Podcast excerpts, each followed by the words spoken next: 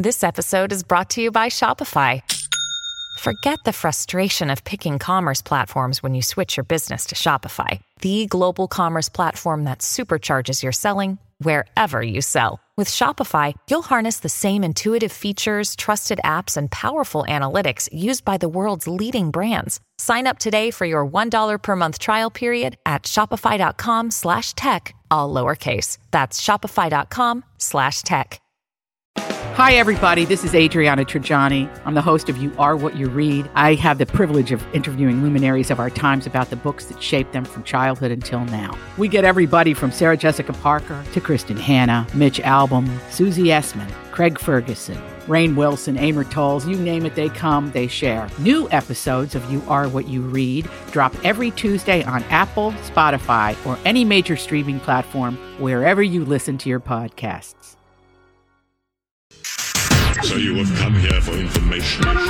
This, is a My Talk Dirt Alert update. A quick look at what's happening in entertainment. We dug up a lot of good dirt. On My Talk. My Talk. Listen and learn. The FDA's list of dangerous hand sanitizers has increased to more than 100. Previously, the Food and Drug Administration warned of products containing methanol, toxic through skin absorption, and even deadly if ingested. Uh, now they're warning of hand sanitizers which don't contain enough alcohol. The CDC recommends at least 60% alcohol, and most of the subpar products are uh, coming from Mexico. CNN report reports recalls have been issued, and efforts to stop continued reports imports uh, rather are underway.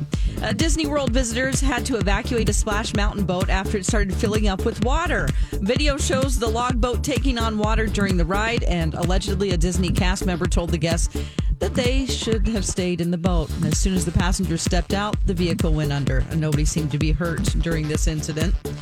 Dwayne The Rock Johnson is part of a group that just bought the XFL for 15 million. The league declared bankruptcy back in April and the deal won't be final until it's approved by a bankruptcy court. If it goes through, the plan is to launch inside a virus-free bubble as soon as next year.